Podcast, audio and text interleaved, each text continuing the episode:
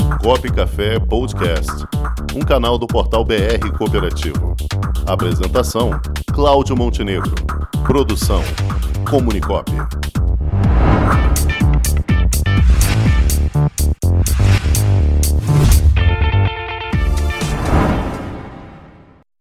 Mauri Pimentel, já está na linha, Mauri?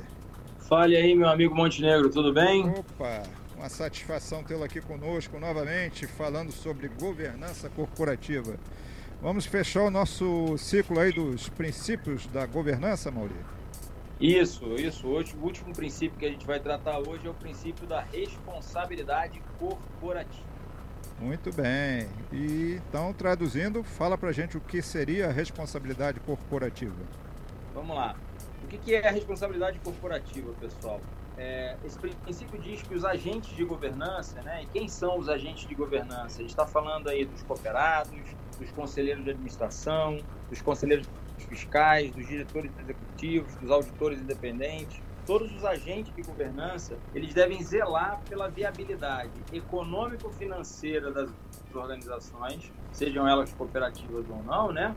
reduzir as externalidades negativas dos negócios e de suas operações e aumentar as positivas, ou seja, então a gente deve zelar pelo bom nome, pela boa imagem da empresa, levando em consideração no seu modelo de negócio, seja qual for o empreendimento, os diversos tipos de capitais que existem na empresa, capital financeiro, capital manufaturado, capital intelectual, capital humano, capital social, ambiental, reputacional e etc. E isso deve ser feito no curto, no médio e longo prazo. Ou seja, os agentes de governança eles devem estar sempre atentos àquilo que a empresa é e aquilo que ela parece ser para as pessoas. Tá? Deve-se zelar pela reputação empresarial e incorporar em todas as ações é, que a empresa desenvolve, em seus planejamentos estratégicos, em suas políticas corporativas, o princípio da responsabilidade corporativa ele está ligado ao conceito de sustentabilidade. Ou seja, a empresa ela não pode existir somente hoje ou somente para essa geração que está à frente dela. Ela tem que existir ao longo do tempo, ela tem que ser atemporal. Então ela deve buscar beneficiar aos seus acionistas, logicamente, no caso dos cooperativos, aos seus cooperados, mas também a comunidade na qual ela está inserida. E isso de forma, isso no curto, no médio e no longo prazo, ou seja, ao longo do tempo. Muito bem. E quais são os aspectos que mais caracterizam a importância da responsabilidade corporativa? Ah, cara, tem, tem diversos aspectos. A gente costuma dizer que é, as empresas elas não vivem daquilo que elas produzem, mas sim da credibilidade que tem junto ao público. Você pega o sistema financeiro, por exemplo, banco não vive de dinheiro, dinheiro é consequência. Se você solta uma notícia no, no mercado de que o banco XYZ está passando por dificuldade, está quebrando, a primeira reação das pessoas é tirar o dinheiro. Né? Agora aconteceu há pouco tempo, um empresário norte-americano muito famoso investiu em Bitcoin. Aí todo mundo foi lá e comprou Bitcoin. Por quê? Porque aquele cara tem muita credibilidade e se ele investiu é porque deve ser um bom negócio, né? Ao Sim. mesmo tempo, a Petrobras agora há pouco tempo perdeu um enorme valor de mercado. Por quê? Questões relacionadas à credibilidade. Então, esse capital reputacional das organizações ele é extremamente importante para garantir o sucesso da organização também, a sustentabilidade da organização.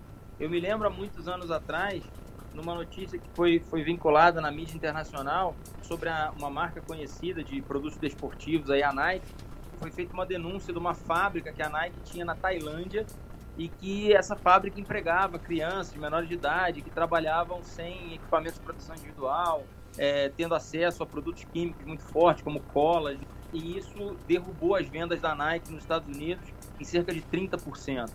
Então, esse capital reputacional ou esse desapego que muitas organizações têm a questões de ordem social, ambiental e, e não só do ponto de vista econômico e financeiro, é uma questão que hoje cada vez mais as pessoas valorizam e cada vez mais as pessoas estão dispostas até a pagar mais por isso. Empresas que tenham preocupação com o meio ambiente, empresas que tenham preocupação com a sociedade, e isso já está no DNA das cooperativas. Não é à toa que a gente tem lá o sétimo princípio, que é o interesse pela comunidade, que na prática está trabalhando muito esse conceito aí da sustentabilidade desde que o cooperativismo nasceu. Então é importante a gente zelar por isso, porque cada vez mais as pessoas estão dispostas a consumir, ainda que pagando um pouco mais por isso, produtos e serviços de empresas que tenham aí algum nível de preocupação adequado com a sociedade na qual elas estão inseridas e com as pessoas com as quais elas trabalham, com seus fornecedores. Agora, recentemente, por exemplo, não tem muito tempo isso, a Apple foi fortemente questionada na mídia norte-americana por conta de problemas com seu principal fornecedor, que era que é a Foxconn, que é uma empresa chinesa, né? Houveram Sim. algumas notícias aí de funcionários da Foxconn que se suicidaram pelo ritmo de trabalho, né, pela imposição de trabalho que era feita na empresa. E, na verdade, na hora de criticar e cobrar, ao invés da imprensa cobrar a Foxconn, cobrou foi a Apple, porque a Foxconn é a principal montadora de equipamentos da Apple. Ou seja, até na hora de você contratar quem vai trabalhar para você, você não pode deixar de pensar nisso. Porque se essa entidade preocupada com questões de ordem sustentável vier para a mídia e apresentar risco à imagem da sua empresa, isso pode arranhar a sua credibilidade e, consequentemente, arranhar seu faturamento, arranhar suas vendas. Agora, Maurício, se a gente passar para um, um cenário mais macro, assim, em termos de credibilidade que o país passa para o exterior, como é que fica a imagem do Brasil em termos de responsabilidade corporativa com tamanhos exemplos de corrupção, desvios de dinheiro, fura-fila da vacinação, escândalos na área da saúde. Essa imagem que é passada do Brasil para fora, como é que é vista do ponto de vista da responsabilidade corporativa? Montenegro, isso acaba refletindo na própria, na própria capacidade ou na própria disponibilidade de recursos internacionais para investimento, por exemplo, em infraestrutura no Brasil. Já existem muitos, muitas entidades, muitas empresas, né, muitas corporações internacionais que, embora tenham condições de investir é, em questões, por exemplo, de infraestrutura, que o nosso país é muito carente, né? É, no Brasil, não o querem fazer, não o desejam fazer, embora tenham recursos para isso, mas não desejam fazer justamente por conta dessas questões, justamente por conta dessa falta de zelo do Brasil, de uma forma geral, com questões de ordem sustentável. Então, quando a gente vê essas, essas coisas sendo veiculadas na mídia internacional, não tenham dúvida, é a, a imagem do país que está sendo arranhada no ponto de vista da sua credibilidade. E um país sem credibilidade é um país que tem menos investimento. A gente sabe disso porque a gente tem exemplos de co-irmãos sul-americanos como Bolívia, como Venezuela, aonde os investimentos internacionais são extremamente escassos porque os países têm pouquíssima credibilidade junto ao mercado internacional. Então, ninguém quer botar dinheiro num lugar onde não se sente seguro. E o que acaba acontecendo muitas vezes é isso: o recurso deixa de vir e aí acaba vindo só capital especulativo, né? Aquele capital que vem para aplicar na nossa taxa de juros e vai embora. Como a nossa taxa de juros hoje está muito baixa, nem esse está vindo, né? É, aí você tem exemplos como a Ford, por exemplo, fechando suas fábricas, indo embora do Brasil, porque não tem segurança tributária para atuar aqui no Brasil, né? Perfeitamente. Eu costumo dizer, você pega o sistema financeiro, por exemplo, a única entidade, houve uma época em que várias entidades financeiras mundiais vieram para o Brasil e a única que sobrou até hoje foi o Santander, Sim. né? O Banco Sim. Santander ainda está no Brasil. Ou todos os demais, ABN, HSBC, é, Citibank, todos foram embora, né? E aí tem aquela, aquele ditadozinho que a gente já ouviu milhares de vezes atuar no Brasil não é para amadores, é. né?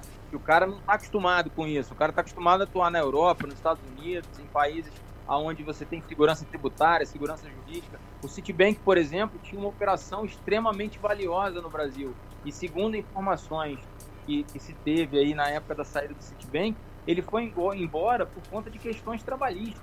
Porque, embora fosse um dos melhores resultados que o Citibank tinha no, no mundo, era um dos países onde o Citibank tinha mais ações trabalhistas no mundo. Então, assim, as reclamações eram inúmeras e, em algum momento, os, os diretores do Citibank, os acionistas majoritários resolveram, não, não dá mais para atuar no Brasil, vamos embora. Então, isso é reflexo dessa nossa dificuldade, dessa nossa insegurança jurídica, tributária, fiscal, operacional, de gestão do nosso país chamado Brasil.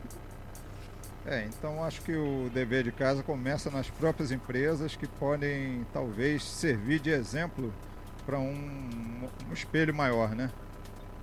Perfeitamente. Eu acho que nesse caso, Montenegro, as nossas cooperativas elas saem numa vantagem incrível.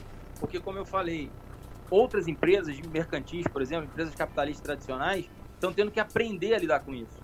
Porque sempre tiveram como base fundamental da sua atuação o resultado, o lucro. Tem que gerar lucro, tem que botar dinheiro na mão do meu acionista. E essa é a regra.